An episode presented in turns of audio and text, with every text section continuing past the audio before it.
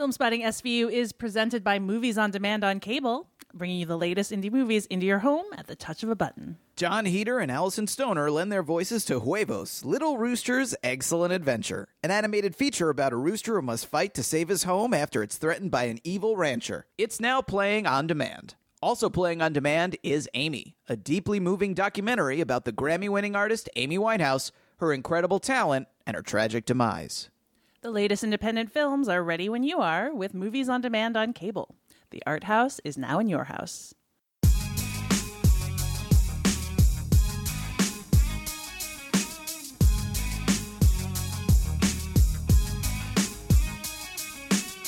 From New York City, this is Filmspotting Streaming Video Unit. I'm Matt Singer. And I'm Alison Willmore, and this is the 100th episode of Filmspotting SVU. And you know something, Utivich? This might just be our masterpiece. And that's because we're going to review Quentin Tarantino's war film, Inglourious Basterds. Would you please stop calling me Utivich? No. Fine. No cue shots on this episode because with December upon us, it is once again time for the SVUvie Awards, hmm. where we look back on the year that was in movies and give our signature strange awards on everything from the films we loved and everyone else hated, the movies we hated that everyone else loved, and lots, lots more, including a few categories suggested by the real heroes, you, the Filmspotting SVU listeners.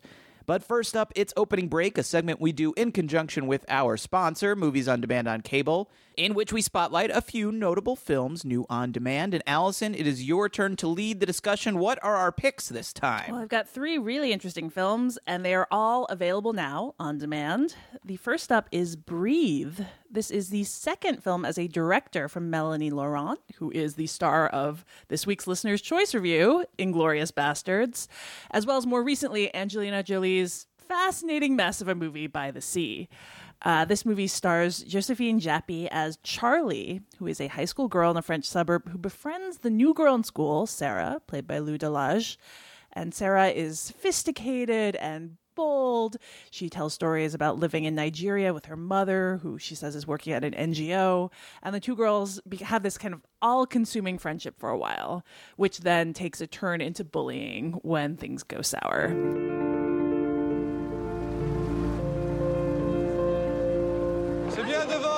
Devant, garde allez La meuf, elle appelle Lucas, elle lui dit juste bonjour, le mec, il est déjà chez elle. Oh, excellent And, you know, there have been movies that have been made about female friendships that turn toxic, especially around this age in your life before. And it's a subject I, I think is still underexplored and that I, I really like. Uh, the fact that when you're young, that you can have these friendships that are in some ways like as emotionally involved as romances and that can cause you as much emotional pain. And it's this is a really smartly observed film about teenage cruelty and teenage closeness. I think it loses a thread a bit at the end, but it's a very smart film. And as often is the case with films that are directed by actors, it gets two great performances from its leads, leads and really like lets them shine. So it's a nice little film. Breathe uh, from Melanie Laurent. That's now available on demand. As is Goodnight Mommy. Uh, this is a horror film of sorts, written and directed by Severin Fiala and Veronika Franz. And it stars Lucas and Elias Schwarz as Lucas and Elias, twin boys living in a country house in Austria with their mother, who's recovering from a surgery that has left her face ominously in bandages. Oh. And the two boys, uh, who kind of spend all of their time in the days mostly alone, kind of entertaining themselves out playing in the wild or play, hanging around in the house, begin to suspect that their mother is actually not their mother, that beneath those bandages there is someone else, mm-hmm. and that there's an imposter who's tricking them. And, you know, I think there was a kind of push for this to be one of the other kind of great horror films of the year, along with It Follows on the kind of like arty horror scale. I mm-hmm. don't think this is as good as It Follows. I think its kind of plot might not be as as surprising as I think it would like it to be, but it is a beautifully made movie. It is stunningly shot, and there are so many shots that are just spooky. And if you find little blonde twins spooky, well, they're pretty spooky as main characters as well.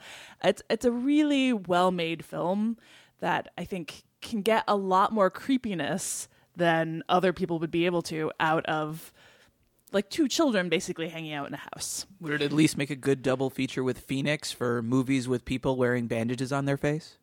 Uh, probably not. Oh. But I would say they're both worth watching. Okay, especially since I think but Phoenix, separately. Phoenix is fantastic, and Yes. this is it's a pretty solid film, Okay. all, all all in all. Um, so that is Good Night, Mommy. And lastly is a film I have not seen yet, but I'm excited to see because it is the film continuation of the British series Spooks, which here was called uh, MI5, MI5. which is the name of the film as well. Um, I watched a few seasons of Spooks and really enjoyed it. It's most of it seems to be available for rent online, but not streaming as far as I could find. It's you know a contemporary show about uh, spying spies in the UK. I think particularly interesting for how it cycled through its cast. Characters, main characters would get killed off or kind of shunted off, um, forced to quit. Uh, you know, it, it over its ten seasons, it, it ended in 2011. It went through. uh, Season one started with uh, Matthew Macfadyen and David Oyelowo, and then from there it went to like Rupert Penry-Jones and Richard Armitage and Lara Pulver. I've seen a little of the show. I didn't realize it lasted so long. yeah. Ten seasons. And I, I think there was only one cast member, I think, that has been in every season. Um, this movie. the screech of the group, so to speak. I, yes, it's more the principle of the group, I think. Belding. yes. Uh, but this movie brings in as new characters uh, Kit Harington of Game of Thrones Right. and Jennifer Ehle, who is awesome Yep. and tells another probably emotionally and ethically devastating story about the cost of spying. I just like the poster for that movie because it looks just like a Mission Impossible movie. exactly they, they're really they're really turning into the whole MI Mission Impossible thing. yeah, absolutely. Um, and I admire the gall and Yeah. the, the, the cojones to do that, frankly. if you watched any of the series, uh, this will probably be of interest to you. And if not, I don't think you really need to be up on the series to to kind of follow what seems to be the storyline. Basically, know that it's about it's about both like the tense thrills of of being a spy and also usually the terrible costs. So that is MI5, and that is also now available on demand. Do you control the nicknames your enemies bestow on you? Aldo the Apache and the Little Man? What do you mean, the little man? German's nickname for you. The German's nickname for me is the little man? And as if to make my point, I'm a little surprised how tall you were in real life. I mean, you're a little fellow, but not circus midget little as your reputation would suggest. Where's my man? Where's Bridget Von Hammersmark? Well, let's just say she got what she deserved. And when you purchase friends like Bridget von Hammersmark, you get what you pay for. All right, Ramblers, let's get rambling. On episode 99 of Filmspotting SVU, we let you guys decide what Quentin Tarantino movie we would review on SVU 100. Your options were Tarantino's debut film, Reservoir Dogs, his two part martial arts spectacular, Kill Bill, or his revisionist war movie, Inglourious Basterds. Listeners weren't particularly jazzed about the thought of revisiting uh, Reservoir Dogs, which lagged well behind the other two contenders, but they were pretty evenly split on those other options, but in the end, Inglourious Basterds prevailed by a small handful of votes. Democracy wins in the film as well, but it's not always pretty. The title characters here are a band of Jewish American soldiers led by the part Apache Lieutenant Aldo Raine, played by Brad Pitt. The Bastards' mission is one of intimidation and terror. They sneak around behind enemy lines in World War II, causing trouble, creating chaos, and building a legend for the Germans to be afraid of. And in a move Lieutenant Raine claims is inspired by his Native American ancestors, they scalp each of their victims. And these are the good guys, Alison. The bad guy, meanwhile, has much better manners. He's Colonel Hans Landa of the SS, nicknamed the Jew Hunter for his predilection for tracking down those that have ran away or gone into hiding. But as played by Christoph Waltz, who won an Oscar for the role, he always does it with a big smile on his face and only the most polite conversations. I think if what he did and everything he stood for wasn't completely despicable, you might even describe him as admirably good at his job. And then there is Shoshana, played by the aforementioned already Melanie Laurent, who narrowly escapes Landa's brigade and becomes the proprietor of a cinema in Paris. And when a German war hero convinces the high command of the Nazis to premiere a propaganda film about his life At Shoshana's Theater, all of these different groups of characters converge, along with Adolf Hitler himself, to take in a movie whose violence quite literally spills off the screen. Alison, we have been doing this podcast for a very long time now 100 episodes, and we did over 200 episodes of another podcast before that. So I know already that when Inglourious Basterds came out back in 2009, I know we were both really looking forward to it, and we were both kind of disappointed by it. So now that you've had another look at it, what do you think? Do you find more to appreciate this time, or do you still find it to be one of Quentin Tarantino's weaker efforts? I liked it more and less at the same time. Oh, an interesting response. Yeah, I think that there were. I appreciated the kind of. I appreciated the concept more of in ways like writing or rewriting history through cinema. Yes. You know, I, I that I appreciated the kind of cleverness and the pandering of that. I appreciated the the ways in which characters are all uh, so many characters are involved or come from the film world in this war this this war in action film. Mm-hmm. And I appreciated a bit more some of the, especially in the first half of the film, some of the scenes that build up tension slowly. I mean, this movie is entirely made of those scenes, really. Yes. And I think towards the end, I am still exasperated by them. I think there is a scene with uh, with Landa at the end involving like the radio and all of that, where I The just- phone? yes, Yeah. just like tapping my fingers, and I'm like, this is your exciting conclusion. Um, but I, I appreciated that. Uh, The thing that I think I like even less about it now is, and it's something that I've been thinking about over the last in- three Quentin Tarantino movies, including The Hateful Eight, which I think we have both seen now. Nope. Oh, you have not Only seen it I yet. have- Okay yes, I'm seeing it this week. um, which I have seen, and I, I think that, and which I enjoyed with some reservations. Okay. But I think that I have to think about the fact that Tarantino has this real sadistic streak. I don't think anyone would argue that he enjoys. It's not violence necessarily that is the issue, and I think both of us watch films that are violent all the Sure. time. It is the ways in which it kind of licks its lips over some of these scenes. I think like his films can lean into that hmm. in a way that can sometimes feel off-putting. And I, I, I think that I, I still have trouble with and struggle with the ways in which these last three films have kind of incorporated historical atrocity and racism as a way to kind of make that sadistic streak righteous. Mm-hmm. And I just still don't really buy that with this. Yeah. You know, I just I don't buy it as this like multiple Jewish character revenge story that uh, like the the, the just uh, you know the carnage of which is very high and the kind of cru- like meanness behind it is very high. Right. Uh, How about you? I think we're we're pretty much on the same page generally. We might differ over certain specifics, but yeah, I mean, I wasn't I haven't been a huge fan of this movie. When I when it first came out, I I liked it, okay. And rewatching it, I mean, as it started, I was really into sort of the precision of it. The opening scene is Is terrific. It terrific is. and rightfully regarded as sort of a great set piece unto itself. But then as it goes on, I did kind of feel like it's a lot of like set pieces unto itself. You know, it's it's divided into chapters, which a lot of his movies are. You know, it's not it's not like he suddenly started making narratively quirky movies with Inglourious Basterds, but for some reason here it kind of it does a little go off the rails for me. It feels disjointed in a way that a movie like Pulp Fiction does not, even as it's jumping around.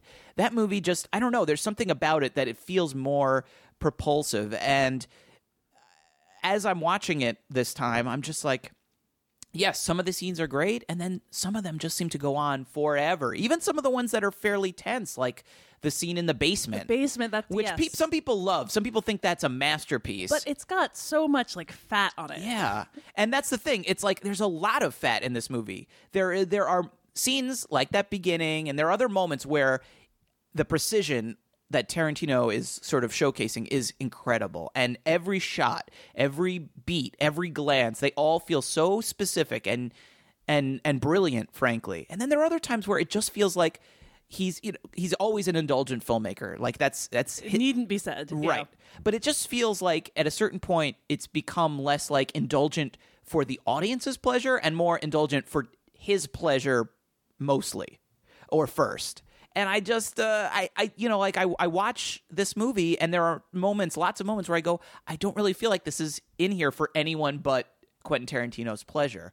And I'm certainly not getting a lot of pleasure out of it. And the stuff you're talking about in terms of the violence and the sort of I liked I hadn't really thought about it this way, but the way you put it, the way he's sort of taking racism, you know, these horrible events of true history and using them almost as an excuse to justify, you know, this wildly sadistic violence. I don't know if I would say it's right or wrong, but it doesn't really do it for me the way it seems to do it for him. You know what I mean? Like like you said, we enjoy uh, action movies and violence in movies. I'm not opposed to any of that. But I don't know, the way that this movie luxuriates in it is it's troubling at times. And the weird thing is I don't really know. It's not even that it's troubling. It's that I don't really know how I'm supposed to feel about this. It goes back and forth. It's just so muddled. Like there's the scene in and I think we should just this movie is 6 years old. We're gonna spoil it. Yeah, spoilers are completely off here. We could say whatever we want. If you haven't seen it, go watch it on Netflix right now. The scene, like for example, there's that kind of beautiful, sad scene where Shoshana dies in the projection room. It's Yeah. like brutal.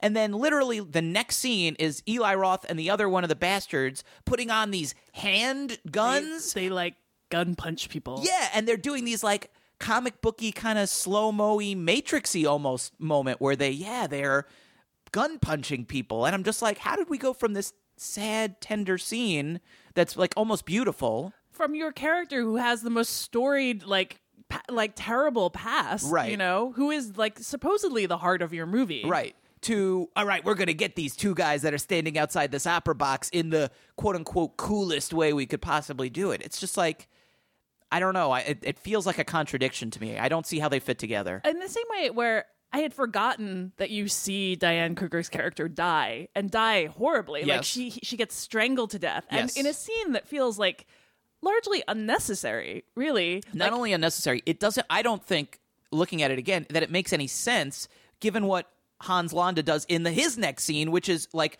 surrender, try to convince, like the, like that. You mentioned that scene is really bad, and it is. Everything about it, I think, stinks.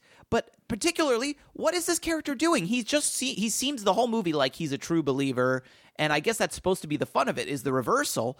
But why did he just brutally, sadistically murder? I guess he's an opportunist. Blah blah blah. It just it doesn't make any sense to me. Yeah. I also, oh, I, you know, and this is something that has always exasperated me about this movie.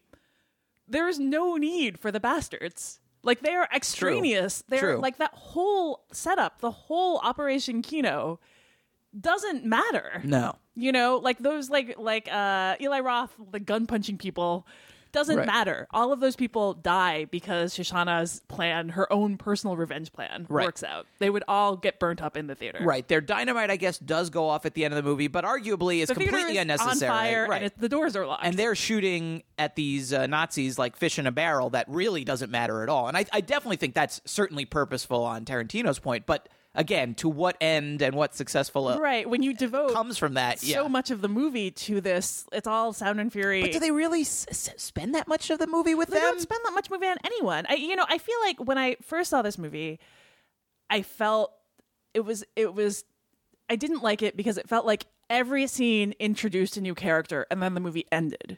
Their movie ended, you the- mean, or no, the movie. the whole general, movie ended? right? Like Okay. almost every scene. Like here's Shoshana, and then here are the Inglourious Basterds, Right. And Here's here's, the film Archie, critic. the film critic Yes. slash spy. Here's Bridget von, you know, Hammersmark. Bridget von Hammersmark, this actress slash spy. Sure. And then, like by then, you're at, you know, you're The end of you're the at movie. The, the end of the movie. Yes. and it it does feel like it. There's no middle, like or all of those connecting scenes are very deliberately left off. You Right. know, you see uh, Arlo Raine. Uh, you see Aldo Raine introducing the idea of the bastards, and then immediately cut to them as legends already. Yes. You know, like all of the movie is about kind of skipping to the end, introducing, and then skipping to the end of the story. It does, like I said, it feels like a bunch of short films. It really does. Or, and this is something I was thinking about this time because you know, obviously, I I haven't seen Hateful Eight yet, but the big push about this movie is the film that he shot it in seventy millimeter. They're showing it in seventy millimeter uh, with a road show with an intermission. This is film, film, film. He he is you know proselytizing for old fashioned cinema and old fashioned celluloid film. And I haven't seen that movie yet, so you could maybe talk a little bit about it, although you, I know you're still kind of under an embargo. But whatever. But this movie in particular, it kind of feels like he wants to move into television to me. This And he has Inglourious talked about it, Basterds yeah. would be such a great TV show I agree. and and you know I, he, I know in interviews he's talking about wanting to make a tv show but it's just so interesting to me that tarantino who is so much obsessed with film film film that he oh, he basically bought his own revival house cinema in los angeles so that he had a place to show his movies in 35 millimeter a place that only shows you cannot show digital at this theater. They only show film prints which is fabulous wonderful great. And yet I watch this movie and I go, this is kind of a, a guy who whose taste his tastes and talents at this point in his career might be just as suited or maybe more suited to television than the art of film. I would agree. I think, you know, I, I feel less that way about Hateful Eight, which is very deliberately confined to one, Right. you know, one area and like one showdown, basically.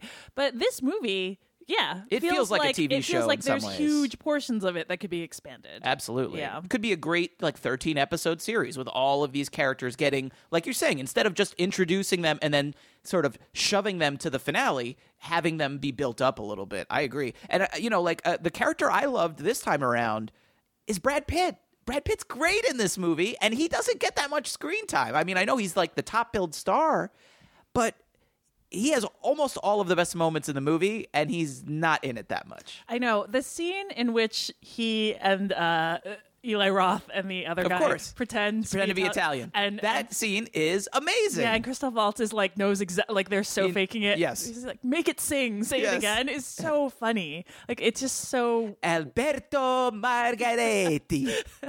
Eli Roth is good in that He's scene too. really good too. Yeah. I know. And little bits like that, like moments like that, are what I love about Quentin Tarantino as much as him like using this the searcher shot. You know, at the end of that first Right. sequence, like like.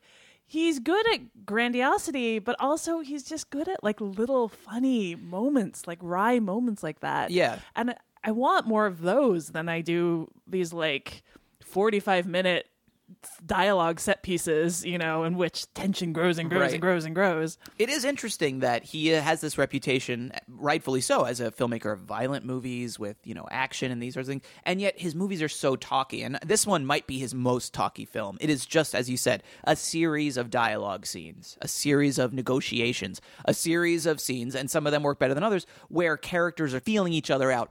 You know, saying they're one thing but actually being another, so, and, and trying to hide their true identities, uh, whether they're a spy, whether they're a Jewish woman in, in France pretending to be someone else because there's Nazis are everywhere. I, I think, like thematically on that level, it works really well. I just, I don't know, it does feel a little redundant and a little just diffuse, and and it doesn't feel tight. Some of those scenes that just go on and on and on, that you just, you know, it's a two and a half hour movie that it's either it's like at that length it's both too long and too short you know it's too long to be a really kind of tight knit great sort of punch in the gut and it's too short to give you the full experience of the bastards and Landa and Shoshana and give them all of their storylines because they really don't feel like people. I mean, all, the bastards, you know, even beyond Aldo and that and the Eli Roth character who gets a little bit of a thing because he's like the guy who beats people to death with baseball bats. There's just you don't even know their names. I guess Hugo Stiglitz also has sort of a memorable moment, Utivich. and Utivich just because of that great line. But that that's it. There's like five or six other bastards, right? And we don't even know their names, and it's like I know. And it's given that this movie is so much about introducing people as like these like Larger than life figures. And Yeah, so many of them are like I mean like Michael Fassbender doing that accent, you know, doing like the plummiest of British accents. Yeah. Like He's fun too, though. He's so much fun. Yeah. And and Diane Kruger is like delightful in this. Right. You know, I like so many of these characters are so much fun. And then you wish, yeah, like you wish you actually had an interval to spend with them that did not involve, for some of these characters, did not involve them showing up and then dying. dying immediately. yeah. Yes, uh, certainly something I felt this time. I will say one thing that I did appreciate more about this film this time around, and it's something you could only appreciate in hindsight, was sort of how many actors who you didn't know at the time or sort of vaguely familiar with that were on the way up. That, you know, Tarantino's big thing that he's so famous for is finding actors who've been neglected, right? That have sort of on the back end of their career, he revitalizes them. He finds these roles that make us remember why we love these people in the first place. And in this case, it's sort of the opposite because it's him finding these people who aren't that famous, who have gone on to have really good careers, you know, like Melanie Laurent and Christoph Waltz. And I mean, Léa Seydoux, I didn't even know she was in the movie. And then there she is in that first scene. And even Michael Fassbender was certainly not that big of a star when he was in this. There's a lot of those kind of those performances where you go, I didn't, you know, I didn't even uh, realize that this person was in the movie when I saw it the first time, and now it, it means a lot more. Daniel Bruhl is another one uh, who's who's good in the movie. That, that you just, I appreciated that a lot this time that I definitely didn't appreciate because I couldn't appreciate it in 2009. Yeah, I agree. And it's got a great cast and even like I enjoyed Mike Myers in that scene. I enjoyed a lot of like like I, I think that there are a lot of great performances in this and you just Not enough room for him. wish yes, they, wish you they could- had they had room to breathe. yeah. And I also like I had forgotten, by the way, about the Okay. finale that that the characters are sent in as like suicide bombers. Yes. And I feel like all of that, like like a lot of this movie, I don't I don't understand it doesn't seem to make sense to me unless you've already he's you've accepted that in creating these characters that they are disposable. Like I mean, I feel like, you know, that main complaint about being like this is filled with colorful characters who are immediately sent to die. Right. Why are they sent to suicide bombers? Well, I think maybe it's just uh, designed to be a subversive element because I here we are rooting essentially for suicide bombers. Sure, bombers. I understand that, but I mean, if you're going to treat these people as characters in any way, I, I think that's fair. I think that's very fair. I just, I mean, to me, the, all the ending is just about Tarantino making an ending where he can literally like win World War II with the power of cinema. Sure. So it's just, it's not even like the narrative essentially is sort of taking a huge backseat to the point he wants to make, which is about, in this case, the literal, the literal fiery, explosive power of movie making, which is sort of a, a lovely point to make, I guess, except he's making it in the most unlovely way possible. I mean, I think like that shot, like when the when the theater's on fire and her face in the in the film goes on the smoke. Something very interesting about that shot to me. I mean, don't I- know what it is. I I think it's it's a fantastic terrifying. and terrifying shot. yeah. but yeah, I don't know. I mean, I, I, I there's something about the ways in which all of these characters go so easily, and uh, I mean, it's something that crops up in certain other recent Tarantino movies too. But like that, I don't. There's like an assumed disposability about them Right. that just straight seems weird to me, almost as if they know that they're in a Tarantino movie and that their lives are kind of like meaningless. Yeah.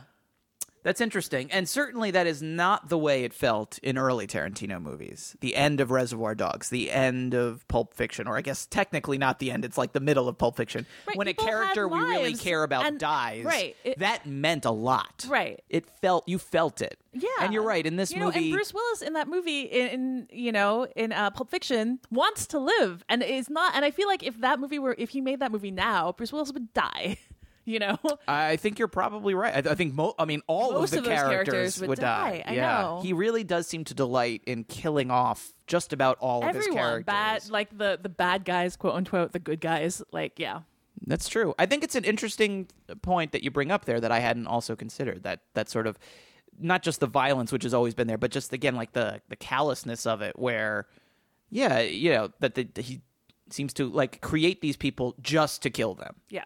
That they can't, they have no actual life. It's just birth and death. There's no in between, which is, I don't know. Even like it just, I maybe it is by design because he wants them to be disposable because that's what he's doing. But it's just like, doesn't it mean a lot more and and and it makes more of an impact when you feel like these characters have more of an actual existence That they want to live. right or we've seen them struggle to achieve things I, I don't know i don't think this is going to be a popular review of ours alison. I'm curious to see. We might get some we might get some uh, some some feedback from the listeners which I i'm fine with. I yeah, no, i'd love would- to hear some hear passionate too. defenses. Yeah, you know, I think we've we've we've spent six years with this movie. yep. So, yes, please let us know at SVU at filmspottingsvu.com. We want to hear your either vigorous defenses of Inglourious Basterds or telling us we're so right and we've been right all along. Hmm. Especially that. we always like to hear that. so that's inglourious basterds and that is currently available on netflix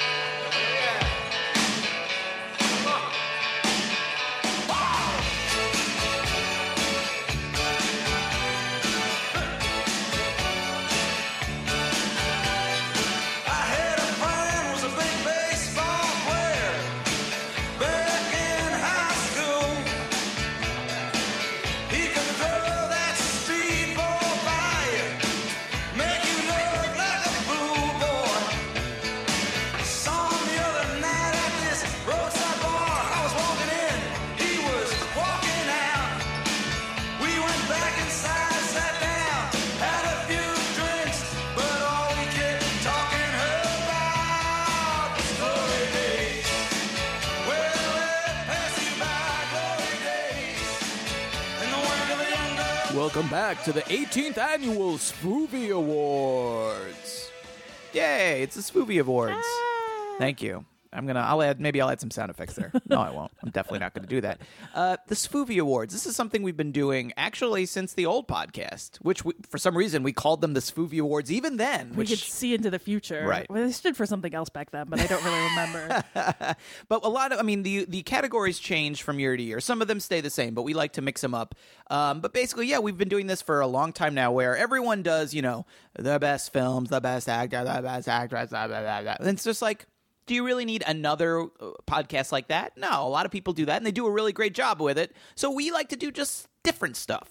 And so there's some categories here that we do every year including the first two, which we'll get to in one second. And then there's some that we do that are either we think of each year, depending on what movies have come out, what we want to talk about. And also, we have a few that are suggested by listeners. And uh, we will try to thank the listeners who uh, wrote in and suggested them when we get to those. But we start, as I think we usually do, with the two awards that we definitely do every single year.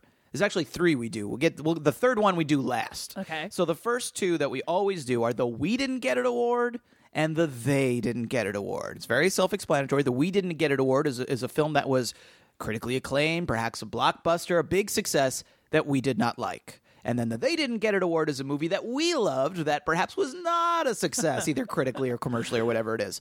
We start this year with the We Didn't Get It Award. Alison, yes. what didn't we get? I did not get Brooklyn, which is current- provocative. Yes, is currently in theaters and looking to be an awards contender. Yes. Certainly for Saoirse Ronan, who is the star. Uh, this is John Crowley's film about an Irish girl named Alice who immig- emigrates to Brooklyn from Ireland in the 1950s. Feels homesick and miserable for a while, and then finds a job, finds some friends, and starts a romance with an Italian American plumber named Tony, played by Emory Cohen. And I just felt like this movie was beautiful and lacking dramatic stakes. Mm. I just felt like eh, you know the choice that she has to face between going like she goes back to Ireland for a little bit and she has to decide if she wants to stay and this life that seems to have suddenly opened up for her or to go back to Brooklyn. And I just felt like such a strange way to tell an immigrant story. Like, pretty good where you came from, and it's pretty good where you've gone. Which one will you pick? And I don't know. I mean, I, I just never. Well, there are huge choices here being made about like where you're going to start your new life and how that brings you away from all of the people that you used to know, including your family. I didn't feel like it really ma- mattered. It just felt like it pretty and nice. I don't disagree with anything you're saying, and yet I liked it. I enjoyed didn't it. It's a nice it. movie. I agree. There's not a lot to it. I think it, what it is is just a extremely well made little movie. Yeah, I watched it uh, the night of Thanksgiving with my wife and uh, my in-laws, and we It's- all it's- sat there, and it was a movie we could all just sit together and enjoy. It is definitely a movie that you can watch with your parents. If you have have to go, like it's the holidays and you have family and you're going to go It's out to see a great for movie, that. this one is a totally innocuous movie to see. with I your do think family. Saoirse Ronan gives a, a lovely performance, and I I liked you know it's just like it's a movie that you like spending time with, sort of like what you were, we've been saying about Glorious Basterds. We like these characters, we want to spend time with them. That was how I felt about this movie. I agree that the the section in Ireland is not very strong. That's really the part where it needs to the stakes, everything you're saying. I kind of agree with, but I have to say.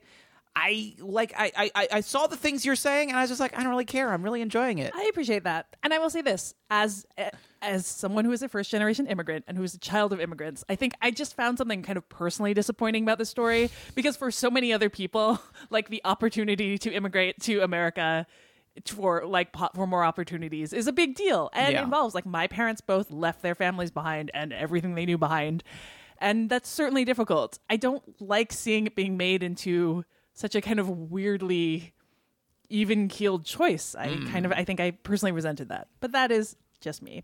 How about you, Matt? What didn't you get this year? my we didn't get it award goes to a movie I truly didn't get, but a lot of other people did. Uh, I think if we go by admissions, tickets admissions, more people got this movie than any other movie in 2015 because it's the biggest hit of 2015, and that's Jurassic World. Alison, would you like to guess, or maybe you know, how much money Jurassic World made worldwide?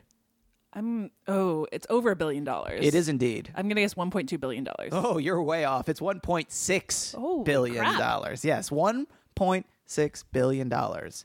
Uh, and you know, like uh, on a certain level, like in a theoretical sense, I do get it. We all love Jurassic Park and Dinosaurs. dinosaurs, and this movie was very cleverly positioned as the Jurassic Park sequel we've always wanted, where you have a functioning Jurassic Park with lots of cool dinosaur attractions, which leads to lots of, you know, dinosaurs busting out and eating people. And on that level, the movie was fine. I thought the design of Jurassic Park in the movie was kind of cool. The effects were cool, cool, cool, great, happy. But anything involving the human characters in this movie, I just thought was so stupid it borderline offended me. Like I was almost offended by how dumb these people were and by proxy how dumb the movie was.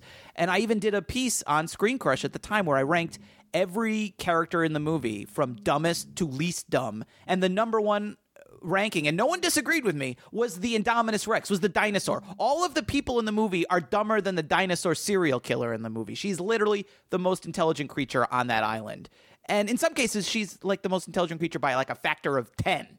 You know, you got like the CEO, he inherited Jurassic Park, he built the place, and in one scene he's the idealistic dreamer who just wants to build beautiful things. And in the next scene he's like, "Why don't I have my death uh, dinosaur? Why isn't it built? Put it I don't care if it's dangerous. Put it out. Let the people see it." Yeah, like Bryce Dallas Howard is responsible for like many deaths, and it's never a problem. No. like she gets to get she gets to get the guy at the end. Absolutely.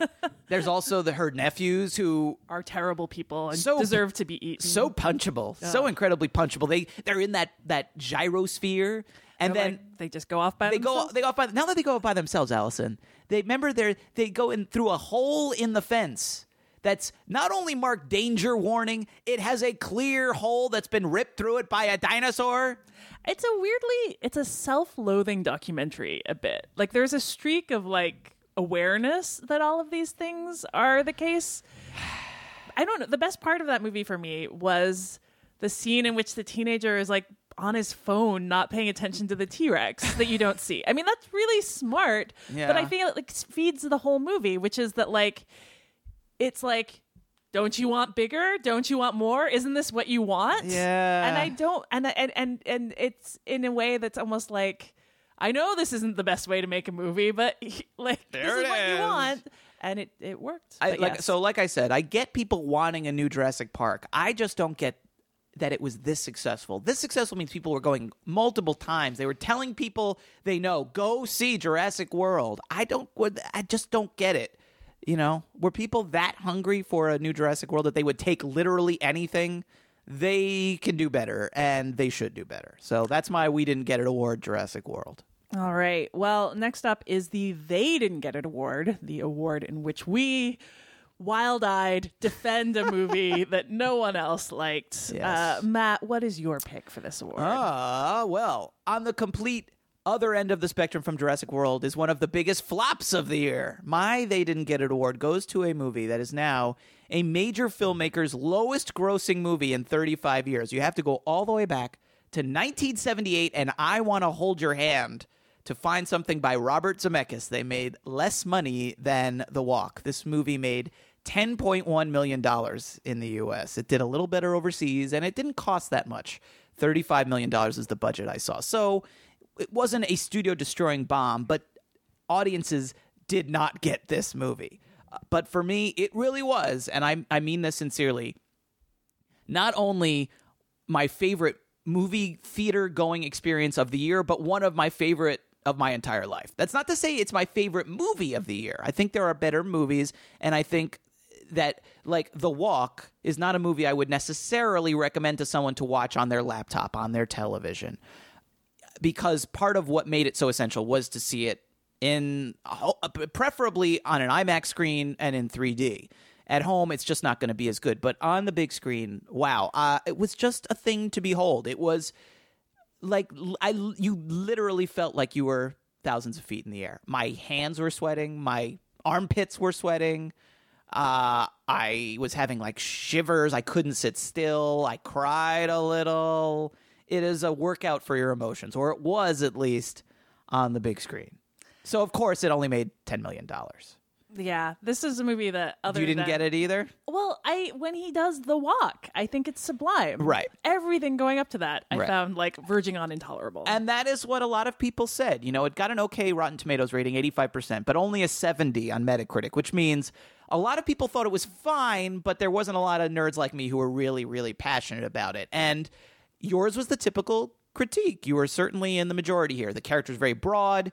The story of Philippe Petit walking on this wire between the Twin Towers we've seen before in Man on Wire, and it's really only the part on the towers that's worth watching. And that's definitely the best part. I don't dispute that. That's the transcendent part. But I actually got kind of swept up in the whole thing, and I liked Joseph Gordon Levitt as Philippe Petit, and I liked the supporting cast Ben Kingsley, James Badge Dale. And what I connected with in this movie was the way that I felt like Zemeckis was using Philippe Petit's story as his muse to tell a story about movie making and a particular uh, right now. you and love movies that are a metaphor I, for movie. making. I always do. I'm a sucker for them. I won't dispute it. But the fact, you know, the fact that he made this movie, which you can't watch on an iPhone or a or a, a laptop, that it has to be seen on a big screen, an IMAX screen no less, to really get the full effect. It is that is as suicidal a gesture as walking between the t- twin towers to me. And it was he. It was he didn't make it. This movie was a huge disaster. It made no money. No one went to see it. And people are going to watch it. The few people that watch it at home are going to go, "Well, that wasn't very good," because they're not. They're they are literally not going to get it at that point. So people did not get the walk. They're going to continue to not get it now that they can't see it on a movie screen. But I loved it. And honestly, if I had a movie theater, we would show the walk like once a year at least.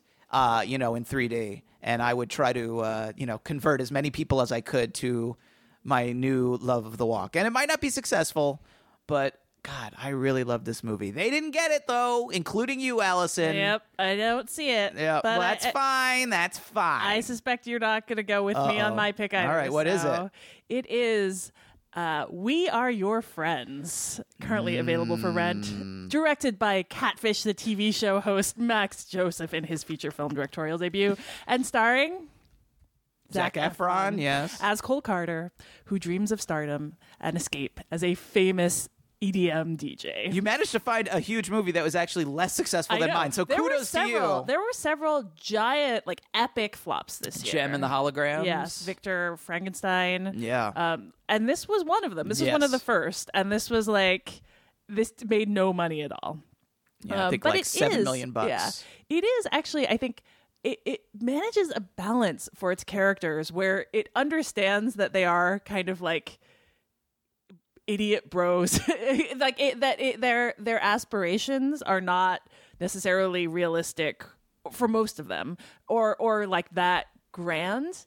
And yet it takes them seriously and i think in a very even-handed way that I, I turns out to be weirdly moving. I never expected that a movie in which Zac Efron cries while DJing his like kind of great like his first big break at a giant outdoor summer concert. Like that shouldn't be a moment that could be pulled off in a movie. And yet it weirdly works.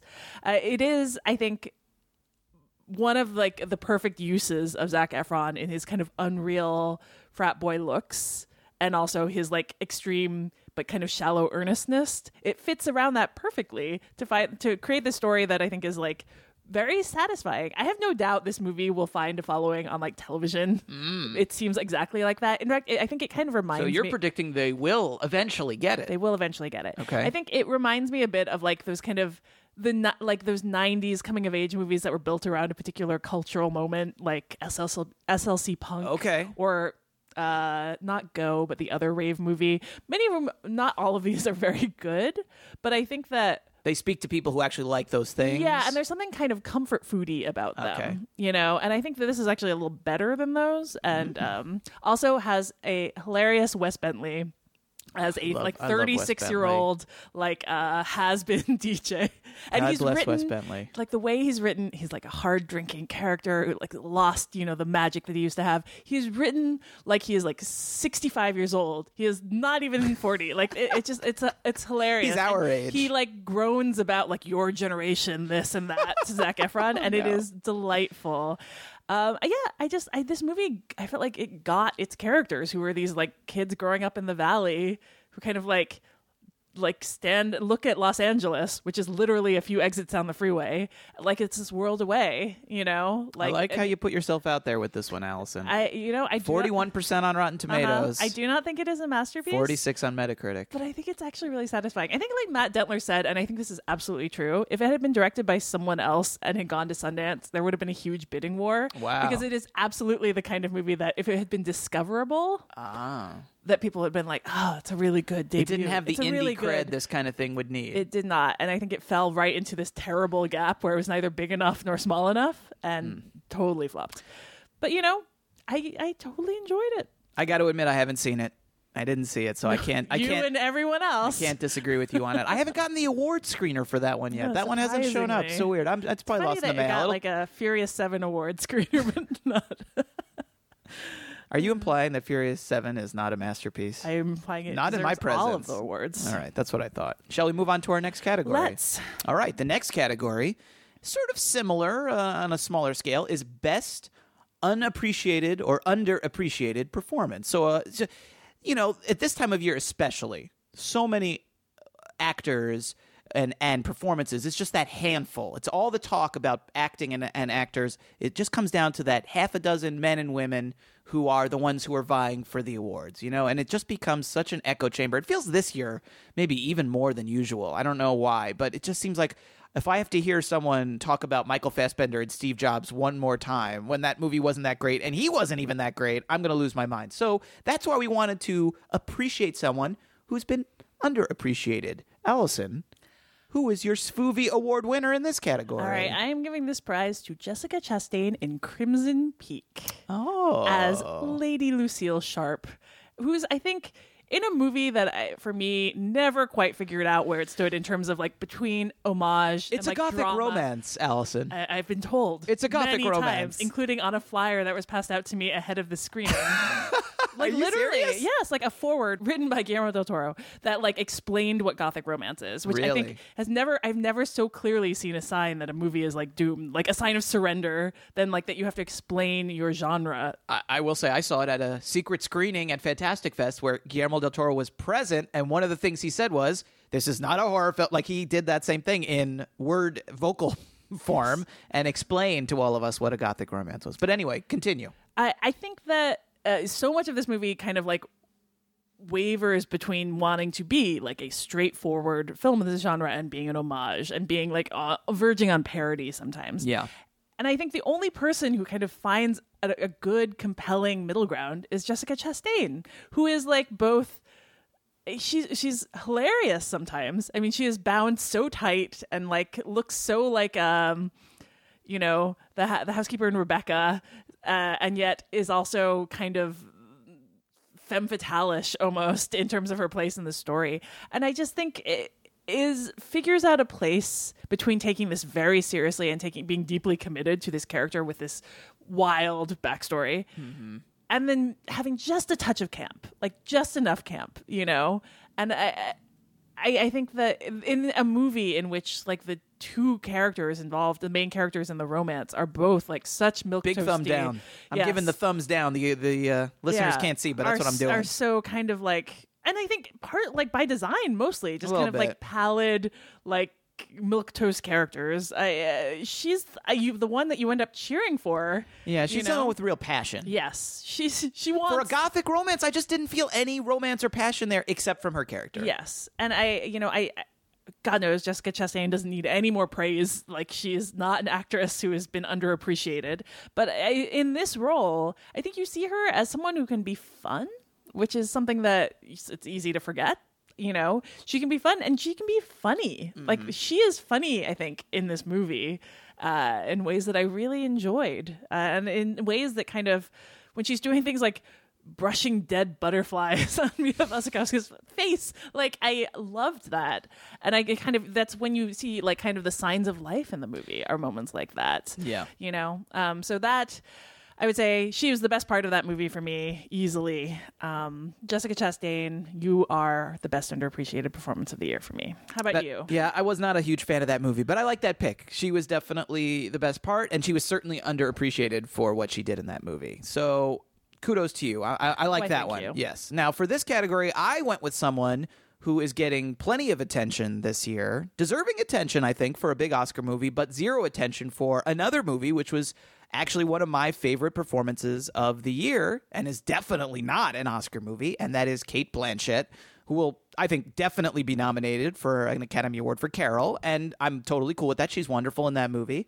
But I also really loved her as the wicked stepmother in Cinderella. And I call her the wicked stepmother because that's what she's always called in Cinderella. But what I loved about this performance was the way that Cate Blanchett made her more wounded than wicked. And that this is a woman who's basically been just as beat up by life or worse than Cinderella has. She's had two marriages to two husbands. Both of them died. She's left to take care of these horrible daughters that she clearly hates and doesn't like. And that doesn't excuse the way she uh, mistreats Cinderella, but it does. It illustrates what the whole movie is about. The whole movie has this beautiful message about have courage and be kind. That's what the whole movie was about. And I like the way that Cinderella and the Cate Blanchett character, Lady Tremaine, they become two sides of the same coin. One of them has courage and is kind, and the other one isn't. And you sort of get to compare them that way. And I thought that was just a nice, lovely way to reinterpret this story we've seen a million times. And Cate Blanchett was so great as this character and really turned this simplistic character into, I thought, a very kind of interesting and multidimensional person. You know, there was maybe this was a little bit of the Branagh that directing it, Kenneth Branagh directing the movie. But there was something in that at that last sort of big confrontation between Lady Tremaine and Cinderella. That was like almost Shakespearean stuff going on there. She's holding the when she's holding the uh, the glass slipper. I thought that was a great scene. I you know, maybe I'm biased because my wife is the biggest Cinderella fan in the world, and so I got to see this with her, and she really liked it. But I really liked it too. I thought this was a really nice uh, version of this story, and without Cate Blanchett, it wouldn't work a quarter as well. She really, I thought, was absolutely wonderful in this movie. I think she's great in it too, though I think she kind of disrupts the movie for me. Like, I was Oh. not. You didn't like the movie that movie much. as you were, uh, but I think that in ways she brings like so much kind of like actual economic and like you know realism Right. like social realism to this character who had to marry not for love because she needed to support her daughters and all of that that i think that it just made me just not care about Cinderella when she's like she literally all of her choices are not about like she doesn't care about kind of like having how to support herself or like what would happen to the house or all of that. And I just feel like a, mo- a movie in which it's like, well, don't care about those things and you'll be rewarded with the prince. Hmm. I just I I didn't side with you know Cate Blanchett's character because she's evil and does some very cruel things but I kind of felt like my sympathies were aligned with her as someone who seems to live in a real world Right. as opposed to the fairy tale that Maybe her she was she was in. almost too good for the movie for you. there you go Well, I I thought she was wonderful, and she's really having. I mean, she's always great, but she is really on quite a roll lately. And I, you know, I, I love Carol. I think Carol's great, and she is incredible in that movie as well. But you know, if you go, if you haven't seen Cinderella, if you thought, oh, it's just a kids movie, and you know, it is a kids movie, but if the opportunity arises to see it, don't necessarily, you know, shrug it off. And at the very least, I think what we're both saying is you will get a great Cate Blanchett performance. So she's my my uh, underappreciated performance of 2015. Alison, let's get to one of our uh, uh, fan suggested uh, categories, shall we? yeah This, let's this one was suggested by uh, uh, someone on Twitter, one of our followers on Twitter. Our Twitter account, of course, is at FilmSpottingSVU. This was recommended by at Care Bear Jerry. Thank you, Jerry. Jerry's suggestion was best spy movie of the year, and there certainly have been a lot of good ones. Alison, have. there have been. It's been a very. If you like spy movies, this has been a very good year for you. Alison, you want to go first this time? Uh, yes, I will. I did. Uh, I chose an, a movie. I, I figured I knew what movie you would pick, so I chose another one. But I also wanted to give a shout out to Man from Uncle, which, Yes. while not like a masterpiece, is a really fun movie. Very stylish. Really didn't get talked about and kind of went away, and it's it's a good time. I It think. was swamped out by because there were so many. I think it came at a bad time of the year because it it, it was coming on the heels of some I think still better spy movies. Yes, and also I don't think that it had the brand recognition. Nobody except my dad. Yes. Hi, Dad. I love you, and I'm glad we we went to see this movie together. In fact, but he's the only person that cares, or at least remembers and enjoyed The Man from Uncle. Yeah. And even if you did, it wasn't really like the TV show. It was like an origin story. It was like The Right, Man from. Uncle begins. So it really was for no one. So just wanted But to it throw was a nice. mention Yeah, there. fine. But the, the movie that I'm going to pick is Spy. Fittingly, Mm. uh, the comedy starring Melissa McCarthy with a particularly delightful Jason Statham as a character Wonderful. who basically is a spoof of of kind of his more badass characters and gives a lot of monologues about impossible feats of secret agent agency, among other things. I think my favorite line is where he shows up in a suit impossibly and he's asked where he got the suit and he said i made it didn't i? And uh and you feel like maybe he could make that suit. Um but i also really liked the ways in which melissa mccarthy played a character who was like good, potentially very good at what she would do, she could do, and took herself out of the equation, you know, because she was so smitten with the character played by Jude Law that she made herself his backup. The character that you see in a lot of shows who usually looks more like Melissa McCarthy and is the person in the headset who stays at the desk and, you know, shouts out instructions and Googles things.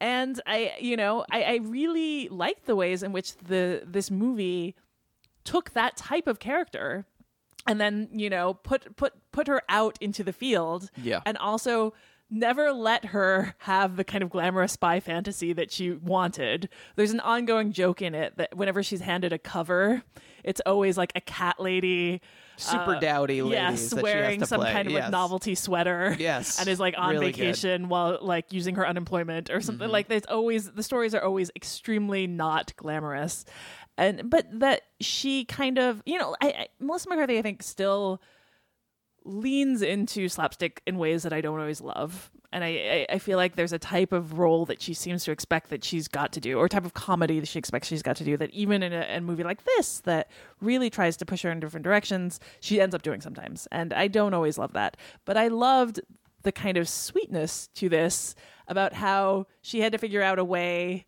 to be a spy that did not fit in with any of the cliches and I, I thought that worked out really well in this movie. Uh, and, you know, it, it's got a lot of great little performances, but it's also it's also actively trying to figure out a way to fit Melissa McCarthy into uh, a genre that really doesn't have a place for her Right. out you know like out actually involved in the business of spying Yes. so i really like that spy that is my pick for best spy movie Not not the movie I expected you to say. I was sort of expecting we might hear a little Mission Impossible love here. i thought about it but then i think we kind of i feel like we've talked about it before and i do really enjoy it Yeah, no, I I don't think I liked Spy quite as much as you did, but uh, you hit on the things that work the best about it. Jason Statham is really, really He's funny fantastic. and fantastic, and yeah, it's it's very clever in the way that it's taking this character type of these movies where the the woman is always sidelined, and it lets her. You know, get out in the field, but it also it, it, it's having a lot of fun with all these different things, and I think even wasn't one of the big fights in the movie in a kitchen. You know like it's like almost literally like uh, poking at people who are like making fun of women and telling them to do uh, stereotypical things. It's like oh we're gonna stick it to those guys. And i thought that was great. And i i think we need more movies like that for sure. Absolutely. All right. So as we've already said very good year for spy movies. You mentioned the man from uncle. I wanted to make sure to do that. Rogue nation also it's great very good. For me though, and I'm sure this is you were expecting this, it's a no-brainer. It's got to be not just because the word spy is in the title, but Bridge of Spies, the latest film from Steven Spielberg. It's got Tom Hanks playing basically an ordinary guy with a very strong moral compass. He's drafted into the Cold War to be the defense attorney for this Russian spy who's been captured. And if you're an espionage fan, uh, you know, movie wise, I mean, not, not not necessarily the concept of espionage in the real world. This movie really, I thought, had everything. It had chase scenes. It has one really incredible action set piece. This like that crashing sequence was really incredible. It's got suspense. And it's got plenty of ideas to chew over about the nature of good and evil, right and wrong, honor, duty, and on and on and on. It is Spielberg and Hanks doing Frank Capra and Jimmy Stewart. It's them doing John Ford and Henry Fonda. And it's about how even in a time of war, you can win, or eh, they would probably argue you only win by maintaining your principles and your decency and not stooping to the level of uh, of an enemy who's not as principled as you. And that seemed pretty timely to me when it came out. I feel like a month or two later, with the way things are going, it's maybe an only more urgent uh, the the message of this movie. So Uh, it's almost a shame that a movie that's about something that took place this long ago is still so relevant and timely. But I uh, I haven't had a chance to rewatch this movie. This is one of the, the my favorite movies either that I haven't gotten to rewatch yet, uh, but I would like to. I really would. I hope it holds up as well as it did on the first viewing because on first viewing I was just totally uh, in love with this movie. I think you said it was a very dad movie. It's an extremely dad movie. I'm going to be a dad way- in a few weeks, so I'm allowed to like it. That's I my like excuse. This movie too, but I, I would argue it does the exact same thing that Spy does, which is it dumps a character who is usually who is like a Very fair. you know a tax attorney. I can't and- disagree. and- That's and right. Puts him into this role as a spy, Right. And then suggests that there are ways in which you are a better spy because of that, because you do not come in with Right. the same kind of like jaded and relying on your intellect as opposed to necessarily your physical skills as a murderous hitman. Yeah, yeah. Also, Mark Rylance in this movie is is Amazing. great. Fantastic. Yes. Okay, so those are our best Buy movies. Thank you at Care Bear Jerry for the suggestion. We have one more uh, audience suggested category. It is from listener Kino Kabir at K I N O K A B I R on Twitter. And we, we, we tweaked the, the name of it slightly. We're going with it as the most grueling watch of 2015. Our, our friend Dave Chen has an expression he uses on his podcast a lot, the Slash Filmcast. A good sit. A movie is a good sit. These would be the opposites of a good A sit. hard sit. A hard sit, a bad sit. A movie that you had you squirming, checking your watch. You couldn't wait for it to be over. Allison, should I go first this time? Why don't you go first? All right. So, for the most grueling watch, this was one I, I thought about a lot because uh, there are bad movies and then there's bad movies, and there are, are arguably there are much worse movies than my choice. But when I think of painful experiences, I think when something is truly punishing, not just bad, there has to be some sort of like failure in it. If it's just bad and you expect it to be bad and it's just boring, like that's one thing. But where a movie feels like it should be good, whether it's the premise, the filmmakers, whatever it is, and that you can almost sense amidst the crap that there's a good movie buried beneath it. That's the really terrible thing to watch. So that's why my pick this year is Chappie from Neil Blomkamp, a director who has gone from Wunderkind to Dumkopf about as quickly as anyone since M. Night Shyamalan. And at least M. Night Shyamalan, to his credit, had three good movies, good to great movies in a row before he fell off a cliff. Neil Blomkamp fell from grace faster than a robot dies when you take out its guard key in Chappie, which is very fast. So the premise here, if you didn't see the film, lucky you, was uh, basically Short Circuit meets RoboCop. You have this police robot that is given uh, basically real human consciousness, and there are so many interesting things you could do with this and explore ideas like nature versus nurture, the existence of a soul, humanity's uh, obsession and reliance on technology. How many of I, how many of these ideas does Chappie actually explore, Allison? None of them. Not really any of them. It's just super violent and even not even that interesting an action movie in which this supposedly brilliant scientist played by Dev Patel basically gives his robot to these bank robbers played by Ninja and Yolandi Visser from the South African band uh, Die Antwoord. They're basically playing themselves. But instead of being a hip hop group, they are criminals and terrible actors. I think that's the characters they're playing. And they teach Chappie how to be a gangster, how to talk like a gangster, how to wear big chains, how to shoot an AK 47. God, I'm getting upset just thinking about this movie again, Allison. It's, you know, it's almost a metaphor for itself because it is about how this innocent soul is corrupted by violence. And the movie itself, its search for any kind of meaning is also corrupted by shootouts and gunfire and violence. So that's kind of interesting. I'm not sure that was deliberate, but either way, it doesn't make the movie any more enjoyable or less painful to watch. And I was actively annoyed through most of like the second two thirds of this movie. And I haven't even mentioned Hugh Jackman and his hideous haircut as another robot designer who is so stupid. I, you know, I heard he just got hired by Jurassic Park to uh, spearhead their Nice. work in Nice Jurassic World. callback. Jurassic World Two he'll fit in right there. So there are a couple other movies I could have put on here. I was really, I almost picked Pixels. There are moments in Pixels that are worse than anything in Chappie, Sure. but Chappie is more consistently horrible. So I hate you, Chappie. Sorry. Fair enough. no, ah. I- No disputes here. All right. What was your most All grueling watch of 2015, Allison? Well, even though th- it's a good movie, I felt like I should give one quick shout out to Out One here, which was literally grueling in that it was 13 hours. Okay. And, you know, was a hard watch. That's fair. Very fair. Uh, by the way, you can still stream that on Fandor. Um, but my pick for this uh, is a movie that, you know, I think we've talked before about comedians who do dramatic roles and how sometimes they manage to push themselves in kind of like ways that are great, but other times they end up, they pick like material that just you think no one should, whether it's schmaltzy or in this case, just I think terribly, terribly written. It is I Smile Back, which is available to rent now, directed by Adam Salky and written by Amy Koppelman. It's based on the novel she wrote uh, and stars Sarah Silverman as Lainey. Who is this upper middle class housewife uh, and mother who has a seemingly perfect life? Her husband's played by Josh Charles. He clearly loves her. She has two cute kids and this really nice house. And we learn very quickly she's been having an affair. She drinks. She does all these drugs except for meds for her bipolar disorder, which she's gone off of.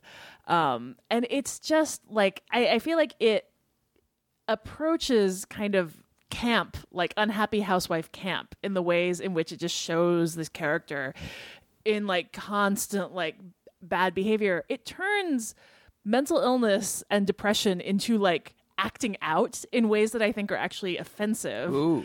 Uh, and I there and then there are scenes in this that are just I can't believe that like this movie actually did not it got some positive reviews that I I was a little shocked by. I mean there are scenes in which her, Lainey does things like gets really blitzed on pills and liquor, crawls into her daughter's room, masturbates using her teddy bear on the floor, and then curls up in the fetal position and cries.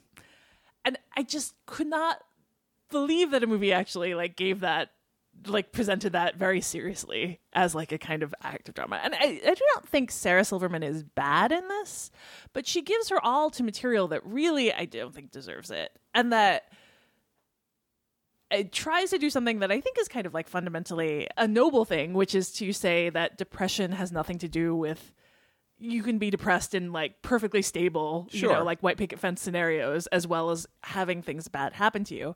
But I, I feel like this this movie in the which it, it ways in which portrays depression are just like are so kind of like over the top and just so such a weird ball of cliches.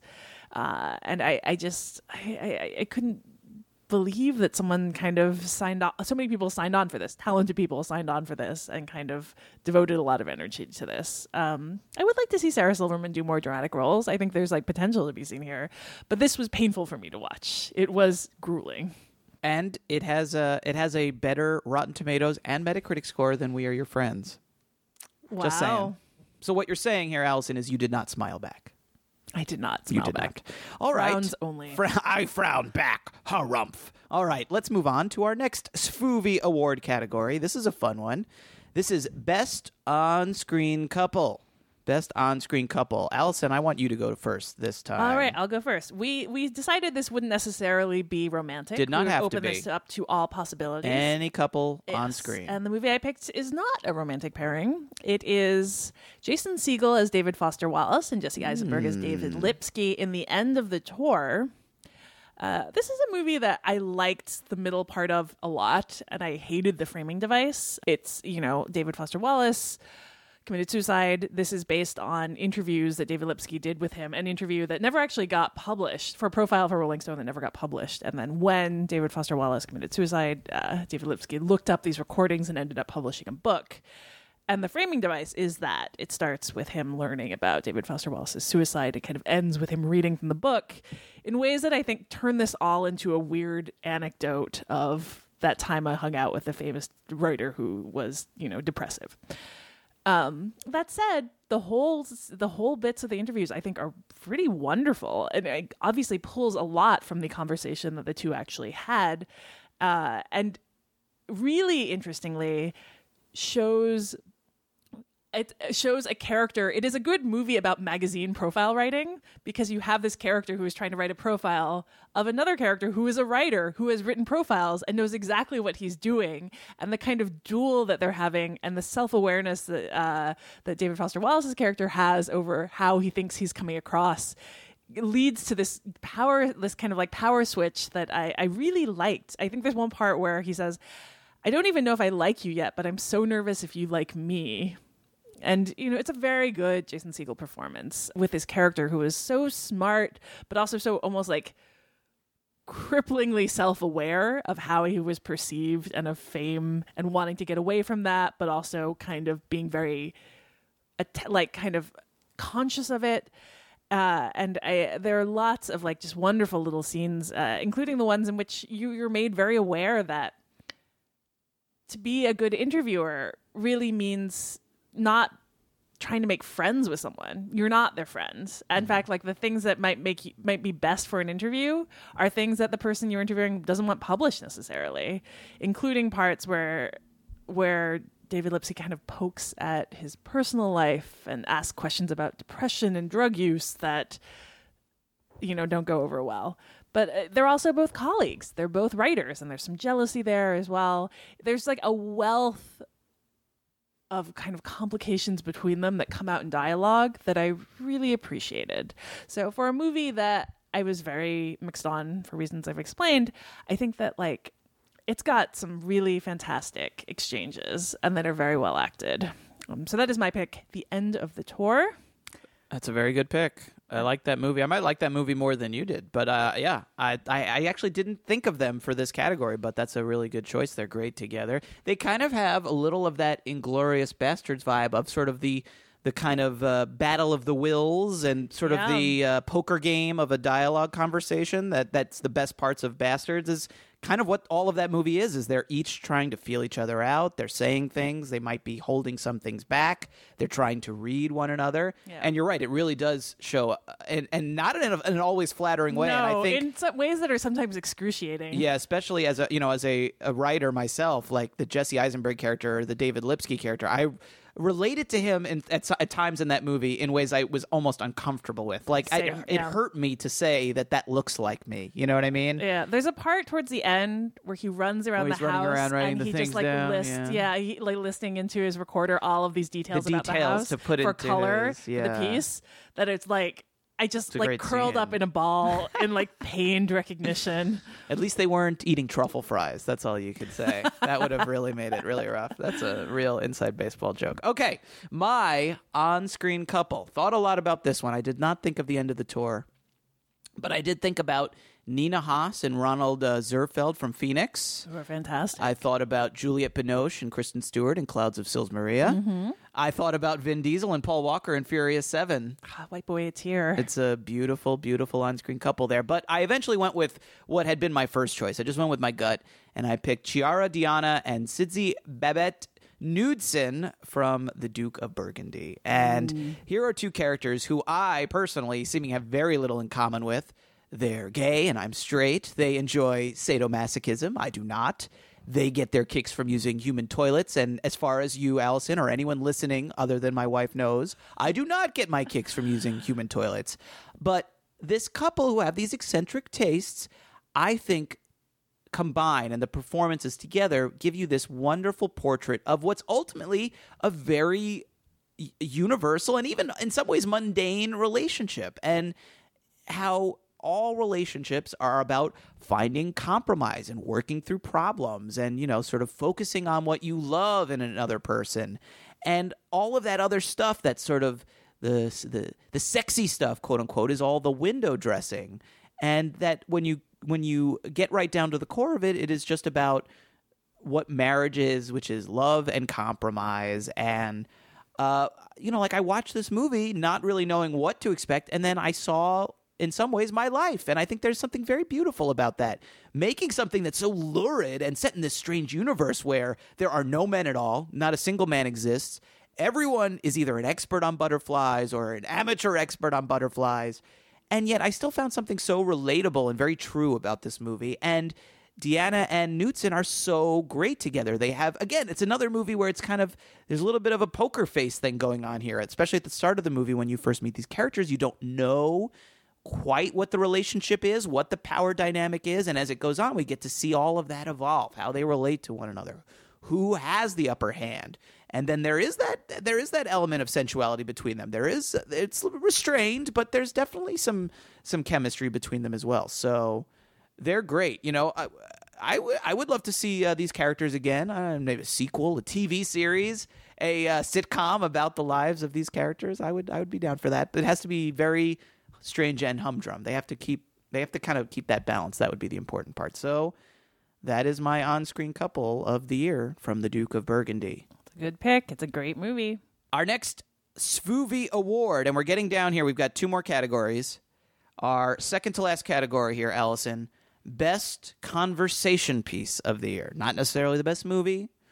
Didn't even have to be a good movie, I suppose. Yeah. Just the movie that you had the most what would you say the most rich discussions it provoked the most interesting discussions Yeah, I think that that, that describes it. shall i go shall i go first Why don't you go first? Sure. So my runner-up actually for this award would be a bad movie, which was Fantastic Four. Frankly, Oh, maybe yeah. the worst movie of the year, but one of the most interesting to discuss because it was so poorly made and so obviously hacked to pieces. And also, but so, and you could see these ghosts of ideas of what it seemed to be going for. And and you I would you would sit there with people who'd seen it and say, "Okay, this part was this Josh Trank's idea or was this the ghost editor director whoever who came in was this a reshoot?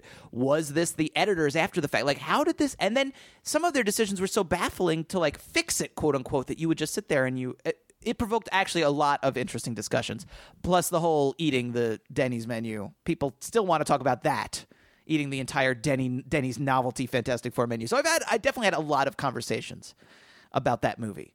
But in terms of really like rich, intense discussions, both about the sort of cinematic qualities of something, but also bigger ideas about humanity, philosophy, sexuality, psychology, technology. For me, the movie, the winner has to be Ex Machina.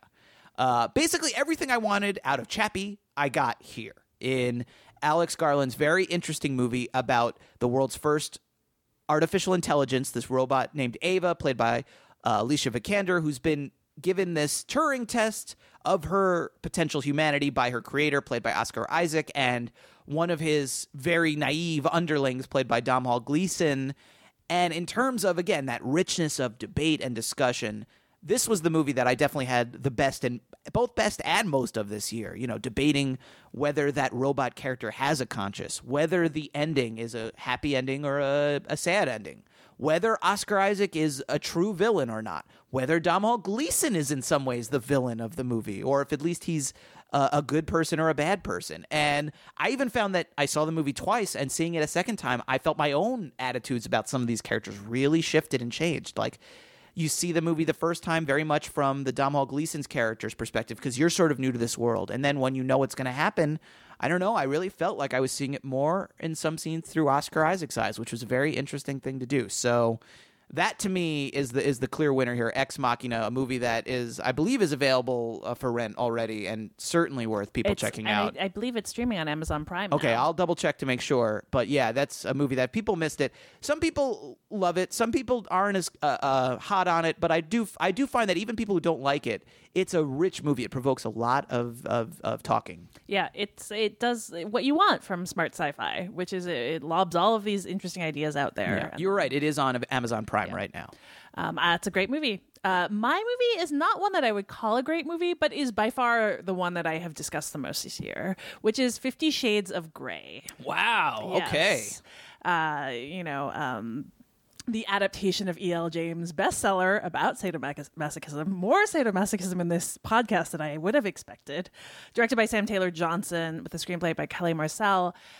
And I I feel like this movie I, I have even though I, I don't feel like I'm particularly attached to this movie as like uh, as something that I like all that much, I feel like I've done so much defending of it both because I think there was a crowd that automatically kind of sniggered about it as like, you know, a piece of erotica, which um, often without seeing it or often just because by finding the concept uh you know hilarious which i think is dismissive and kind of a, just dumb like a, a kind of dumb approach uh, and then all of the kind of other side of it, which is that I, I feel like there's so many attacks on it from the side of people who are saying like this is uh, glorifying an abusive Right. relationship, Inherently offensive. Right, that this is inherently offensive, mostly from people who had read the. I have not read the book still. I don't really care about the book.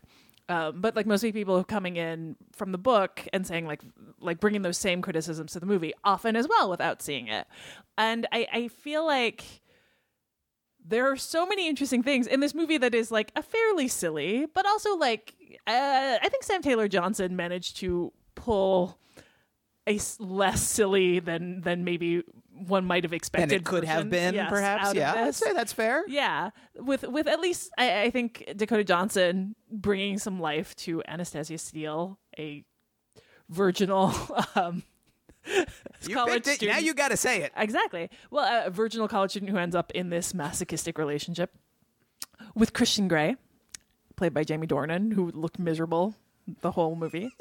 So sad. He looks so sad.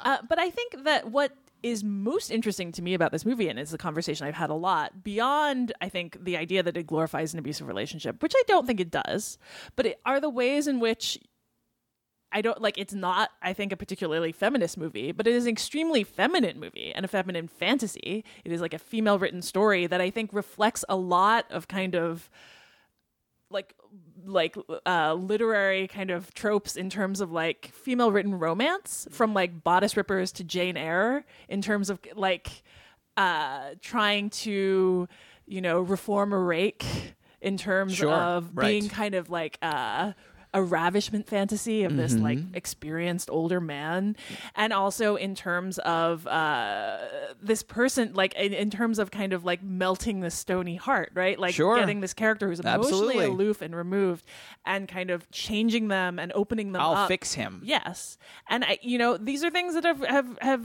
been in like female written literature for a long time, and it's been like I don't know that I've ever seen them on screen so kind of like nakedly not just in the literal sense you know that these that to have so kind of unabashedly a story like this that i think is usually now these days like kind of pushed aside too romance, you know, like romance literature or fan fiction, frankly.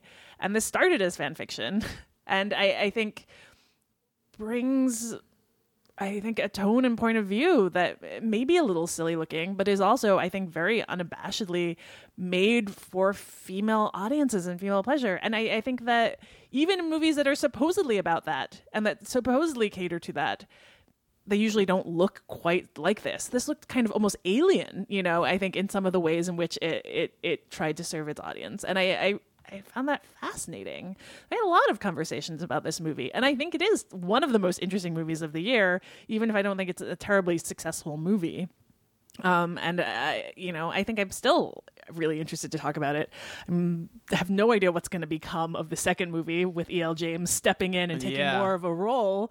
That sounds dreadful to me, but maybe also I think probably going to be fascinating in its own It might right be worse and even more interesting at the exactly, same time. Yeah. as well. Yep. But you know, I, I think that that that line between being like that the idea that a female fantasy something that is servicing a female fantasy is not necessarily a story about a totally empowered you know like character because that's not the point of the movie is not representation but Mm-hmm. is serving this audience who is looking to be indulged so 50 shades of gray had a lot of conversations about it happy to have one with you So when next time you see Allison, just be like, "Hey, what about them? Let's 50 talk, Let's talk it out. Let's let's let's hash out all these shades of gray." I know. I I think I, I I think I largely agree with you. I mean, I don't think it's a a good movie, but it's not that far from uh, being a, a good movie, and it's certainly an interesting movie. I do feel like. Jamie Dornan. I mean, I know that was sort of like compromise casting from the beginning. He was a replacement at the last minute.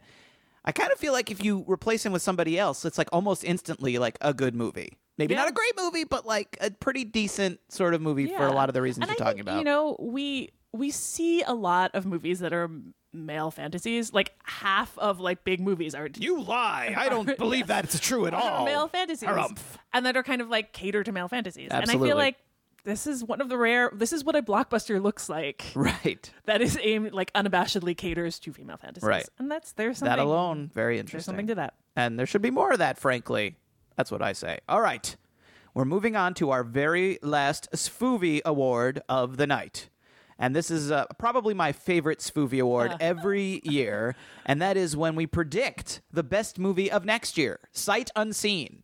It is cheating to pick a movie that you've seen that doesn't open till next year that you love. That is Right. not allowed. And generally, we don't even pick anything that's sort of played places. So if, even if you haven't seen it, but you know that it's well reviewed at the Toronto Oh, yeah. Film Festival, That can't- doesn't count. That doesn't count. Now, every year we fact check ourselves from the previous year Uh-huh. and we discuss what our picks were. Allison, did you go back and look? Do you, I am I going to surprise you? Okay. Surprise me. So last year, you actually you picked one movie, but you mentioned another. I'm going to tell you both. Okay. Now you claimed it would be cheating, even though it doesn't violate any of those rules, for you to have picked Mad Max Fury Road because the trailer had already because the come trailer out. had come out and it was an Yes. incredible It was trailer. an amazing trailer. Right. And I, I, I mean, that was a strong choice, even though that wasn't your official choice. That was a very strong choice because that It's fantastic. Fanta- we haven't mentioned it once in the SVUvies, but that's probably just because it's more the movie that everyone's going to be talking about on those typical podcasts about Yes. the best movies of the year.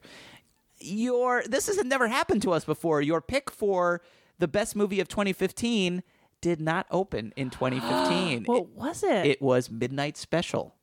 The new Jeff Nichols movie, which now is opening, I believe, in March. Yes. If I'm correct. That's the sci-fi thriller. Now there is a trailer. It's definitely coming out now. It's been sort of very slow coming. I think it was originally supposed to open in November of this year, certainly in the fall, but they pushed it back. And it's a it's Michael Shannon and his his son has superpowers, and it's like a chase film with a sci-fi twist. And we're big Jeff Nichols fans here, so that was I thought at the time a fabulous choice, but. it didn't come It to didn't come out. So this is like a TV. Now you get to have two best movies of 2016 because that's like your unofficial Gaming pick. the system. Yes, and my pick, just for the record, was untitled Cold War spy thriller, which became Bridge of Spies, which we talked about done. on the on the show, which was absolutely one of my favorite movies of the year. So it doesn't work always work out that well, but we our our our our uh, forecasting abilities were very strong last year. We'll, we have no idea how well we'll do next year, but it's time to uh, to cast those votes in indelible ink. so besides Midnight Special, Allison, Yes. what will be the best movie of 2016? Okay, the best movie of 2016 is going to be The Girl on the Train. Oh. Yes. I'm saying this because it is based on this nasty, totally page turning novel by Paula Hawkins that read really like a lesser Gone Girl, like maybe a little less well written, or maybe a lot less well written, depending on how you feel about Gone Girl, but a really kind of like quick, fascinating read with three major female characters, um, one of whom, the main character, is this heartbroken alcoholic who's a very unreliable narrator because she keeps blacking out. Okay. Uh, and the cast so far has included Rec- Rebecca Ferguson, Emily Blunt, Justin Theroux, Haley Bennett, and Luke Evans. And it is directed by Tate Taylor, who did The Help and then surprised the hell out of me with Get On Up. And I think what prom- what's promising to me about that is that Get On Up, you know, jumped through eras and kind of managed to bring all of these threads kind of together. Yeah. And this is a movie that goes through multiple characters uh, Okay. and kind of also has a character who has to piece together what happened when she was like blackout drunk and tries to piece together this information. So I think that there's something about the non-linearity of that that makes me think maybe, maybe. It's written by Erin Cressida Wilson, who wrote Secretary, promising, and Men, Women, and Children, less promising. so I'm just You I- are you're, you're you're I like this because on the one hand, sure, this it's a you know it's a bestseller and that cast is cast incredible. fantastic. Rebecca Ferguson, who was so good, And Emily Blunt. and Emily Blunt, who's love Emily. Blunt. and Justin Theroux. Justin Theroux and Luke Evans, Edgar Ramirez. It's a very good cast. That said, you are there's, there's some risk here. There's absolutely. I like risk. that. I admire it. You know, I gotta, I gotta take some chances. You gotta take some chances. So, how about you? What you got? Uh, I, it's funny. I feel like I'm taking a little chance here for sort of the opposite. I feel very strong about the filmmaker choices. The cast of my movie is the part that's giving me pause. It is a movie also based on a book, I believe. It is called The Lost City of Z.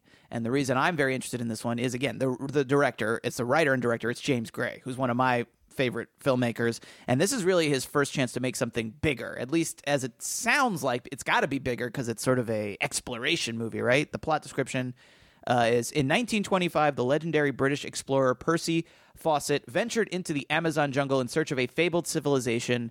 He never returned. Dot dot dot. So all that sounds great. I love the idea of James Gray making a bigger movie. His, Yeah. He's tended to make you know very small, wonderful character pieces like Two Lovers. uh, and the yards and great movies, but you know very small. This you know so this seems like he's you know busting out, doing something bigger, expanding his vision, which I'm very excited to see. The cast is uh, Charlie Hunnam is the lead role, Okay. and Sienna Miller is the other lead role. Ooh, they are kind of like the equivalent of one another, though.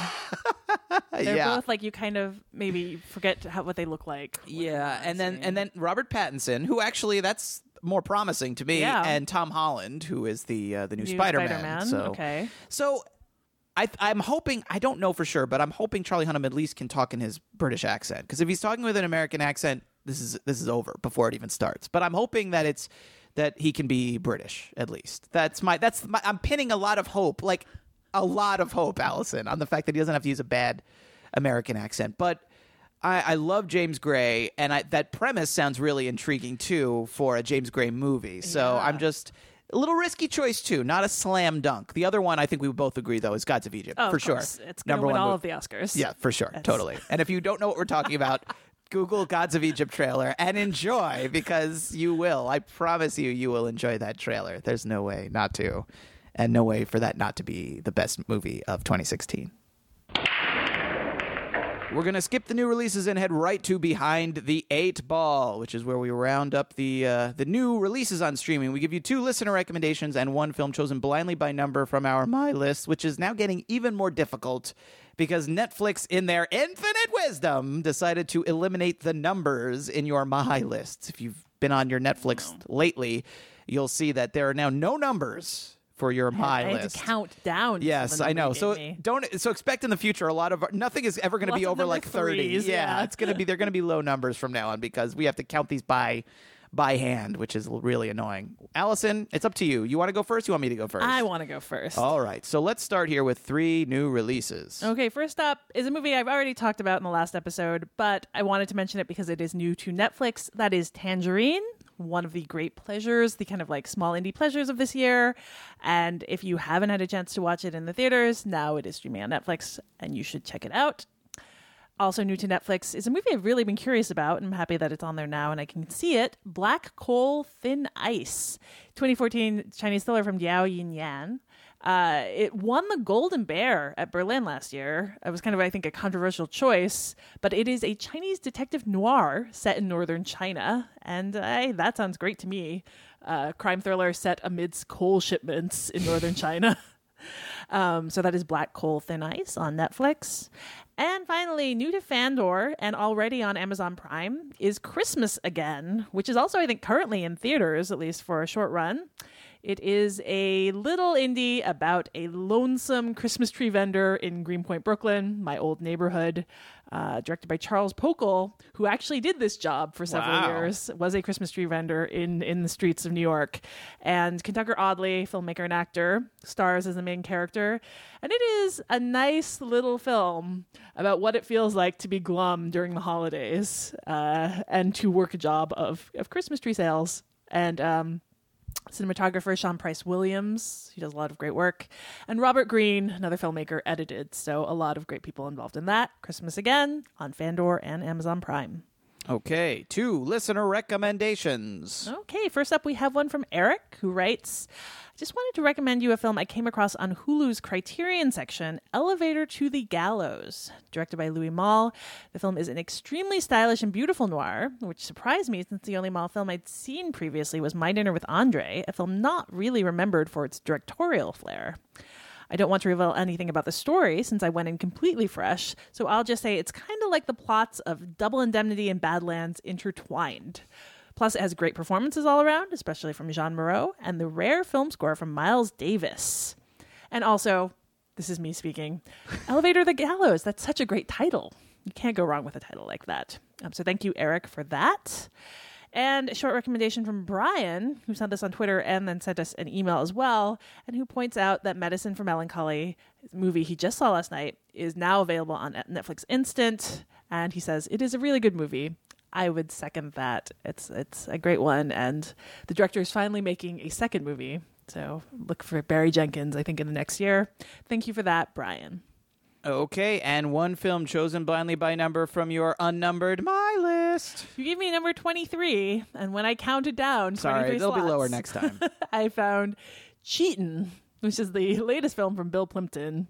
His uh, seventh feature length animated feature. He funded it in part on Kickstarter and is apparently about a beautiful woman who, while strolling through a carnival, ends up meeting ends up being rescued by a handsome muscular man. They get married and then there are various threats of infidelity in their marriage. But i'm sure like all bill plympton things it is grotesque and beautiful and surreal. Um, but always like bill plympton who is a true unique talent. And i'm hoping to get to that one eventually. Okay matt are you ready? Yes. okay three new releases. First up on Hulu and Amazon, a whole bunch of films from the Friday the 13th franchise. This year for Halloween, I watched and ranked all 12 films in this series about Jason Voorhees, professional zombie serial killer and amateur hockey goalie. And while a fair number of these are pretty terrible, there are a couple that are really good. I like part four, which is inaccurately titled The Final Chapter. That one is a very straight ahead horror movie with great gore effects. And I really liked part six, which is called Jason Lives, which is more of a horror comedy. It kind of plays into the absurdity that the franchise had kind of gathered by that point. And it's almost like a Scream esque slasher genre deconstruction. It's actually really funny at times while still being pretty scary. That was definitely like the discovery for me of watching them all. I had never seen that one. That was my favorite of the series and my most pleasant surprise. So those are the two I would definitely recommend for horror fans. Friday the 13th part 4 and Friday the 13th part 6.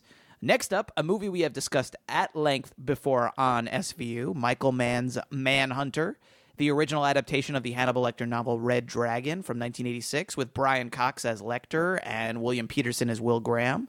If you're interested in hearing more, you can uh, find that discussion on SVU number 65. We talked about that movie and we talked about, I think, just about every other Hannibal Lecter movie and the recent Hannibal TV show. That was like an all Hannibal podcast.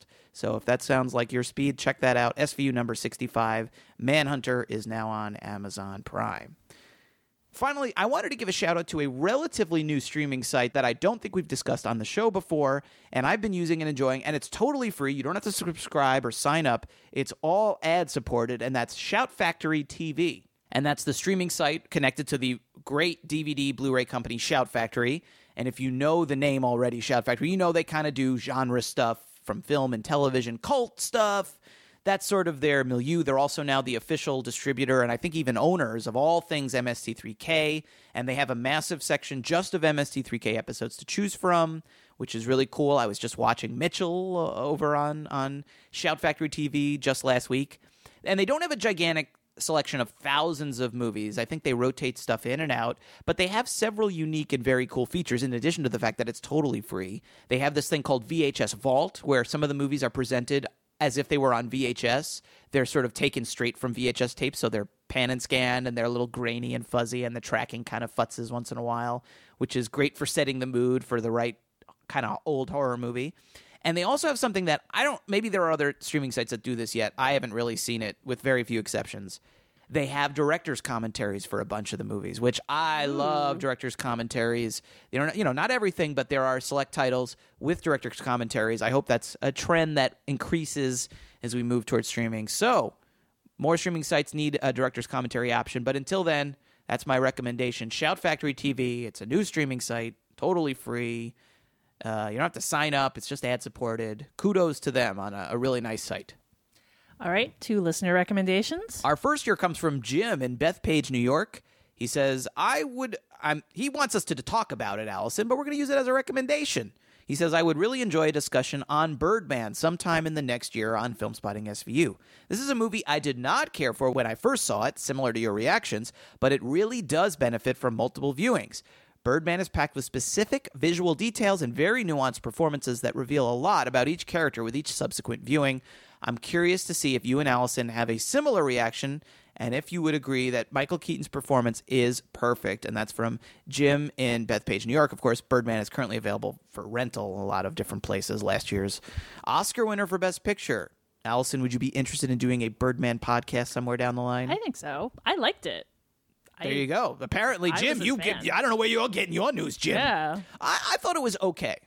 And uh, seeing it a sec- I've already seen it twice. I saw it a second time, relatively, you know, in its first release. And I, I, can't, I, I'm sorry, Jim. It didn't really blow me away on second viewing, but I would be, I would be up for talking about it. But maybe somewhere uh, next year we will make that a listener's choice option for uh, an upcoming show. So thank you, Jim, for writing in. Next up, we have an email from JM in Vancouver who writes Dear SVU team, First of all, thank you for reading a previous listener recommendation of mine. This time, I'd like to mainly recommend Joseph Gordon Levitt's variety show, Hit Record on TV. I hadn't heard of it until it was recommended to me through Netflix's algorithm, but I was shocked how little critical promotion the show has gotten. It is a wholly unique experiment utilizing crowdsourced content to explore broader topics with intimate projects. Suitably, the show includes live video from Levitt's audience and a makeshift editing style to properly emphasize the complete merging of disparate perspectives into a single composition. All the projects Joseph Gordon Levitt features are unique enough to justify their inclusion, even if they don't all suit your expectations. Every episode is unpredictable and frantic, but all the while kept lovingly quaint by Levitt's adoration of fun. As someone typically focused on dark existential narratives, I was happy to observe. So much so, I intend to participate in future hitrecord.org projects, open to anyone's creative contribution. Thank you once again for the show. I'm excited to hear your take on Master of None as well as all future episodes from JM in Vancouver. Hit record. It's a show I've never seen it. I know it's on Netflix now, but I think the reason it's hasn't gotten a lot of attention, it's on a little network, It was on right? Pivot. which Yeah, is a which pretty is- small upstart network. Uh, that's probably the reason it just hasn't gotten a lot of attention yet. But thank you, JM. We're gonna I'm gonna have to check it out. It sounds it does sound intriguing. The fact that it is sort of crowdsourced is certainly the uh, the appealing part there. All right. Well, one from your my list. You mercifully gave me the low number of seven, uh, and this time on my list, number seven is Bushido Man colon seven deadly battles. Uh, the plot description is warrior Toramaru must adjust his fighting skills and later his eating regimen to defeat a series of martial arts masters in seven epic deadly battles. And Alison, as far as I'm concerned, there's not nearly enough martial arts movies about eating regimens. I mean, what does he? I have no idea. I have no all idea. hard-boiled eggs, and it will enable me to win in battle. I have no idea. This is on here because Evan uh, Saathoff, who is a writer on Birth Movies Death, tweets under the name at Sam underscore Strange, a friend of mine. We have we have similar tastes in these sorts of action movies, and he recently tweeted about the movie, watching it on Netflix. He liked it. And usually to me, if Evan tweets about an action movie and says he liked it, it's at least worth a look. So that is why I put it on my high list. So there it is. Bushido Man colon seven deadly battles and eating regimens. Alison, we uh we we don't have listeners' choice options. no, normally this is the part where we would talk about the next episode. Right. But we come, we are at an impasse here because the future is somewhat uncertain. it was so appropriate that this is the 100th episode. It's almost like we're ending this big anniversary on a cliffhanger. Matt Singer will be taking a little time off. Uh, he is about to become a dad, Yeah. as he mentioned. Not much because we record bi-weekly, so it won't be record won't be too much. But uh, I will be here. I will be bringing in some guest hosts to fill in. But we decided that we wouldn't do the usual listeners' choice votes this time because didn't want to inflict that on guests who would Right. be kind enough to just help Right. us. So, and when I've done guest hosts in the past, usually I let I let them at least help choose the movie. So it'll probably be a guest host choice review on the next episode, maybe the next two episodes. Yes. So we'll give Matt some time to spend with his soon to be newborn child.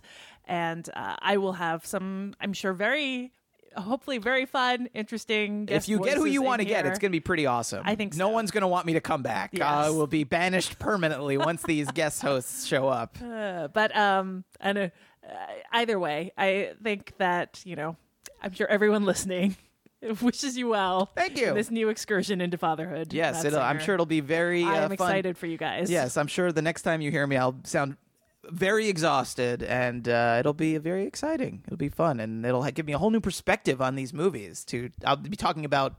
I don't know uh, what do kids watch Sesame Street, and I'll be recommending like uh, Elmo's First Adventure or something. You'll be like, all I've watched is Right. Doc Mc- Doc McStuffins for uh, the past year. So that's my recommendation.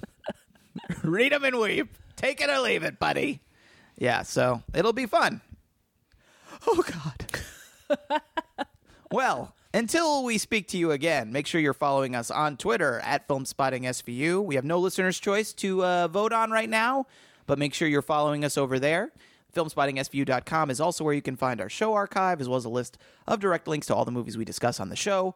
Our remix theme song is by Vince Vandal. You can find more of Vince's work at vincevandal.com. And Alison will be back in two weeks with more movie recommendations and the movie review she and her guest pick. But in the meantime, follow us on Twitter at Alison Willmore, at Matt Singer. And once again, the show's Twitter is at FilmSpottingSVU. That's where we announce the winner of each show's listener's choice, although there isn't going to be one next time. And where we share lots of streaming suggestions from ourselves and from you guys, the SVU listeners. And hey, this is the 100th episode of Filmspotting SVU. If you enjoy the show, if you have enjoyed the show, if you continue to enjoy the show, how about going over to iTunes, give us uh, five stars, write a little review. It takes five minutes. Come on. Think of the hours, a hundred plus hours of entertainment we have given you. How many recommendations have we given you? We ask nothing, nothing, nada. Do this one thing for us. It's the hundredth episode. Come on, do it, do it. For Filmspotting SVU, I'm Matt Singer. And I'm Alison Willmore. Thanks for listening.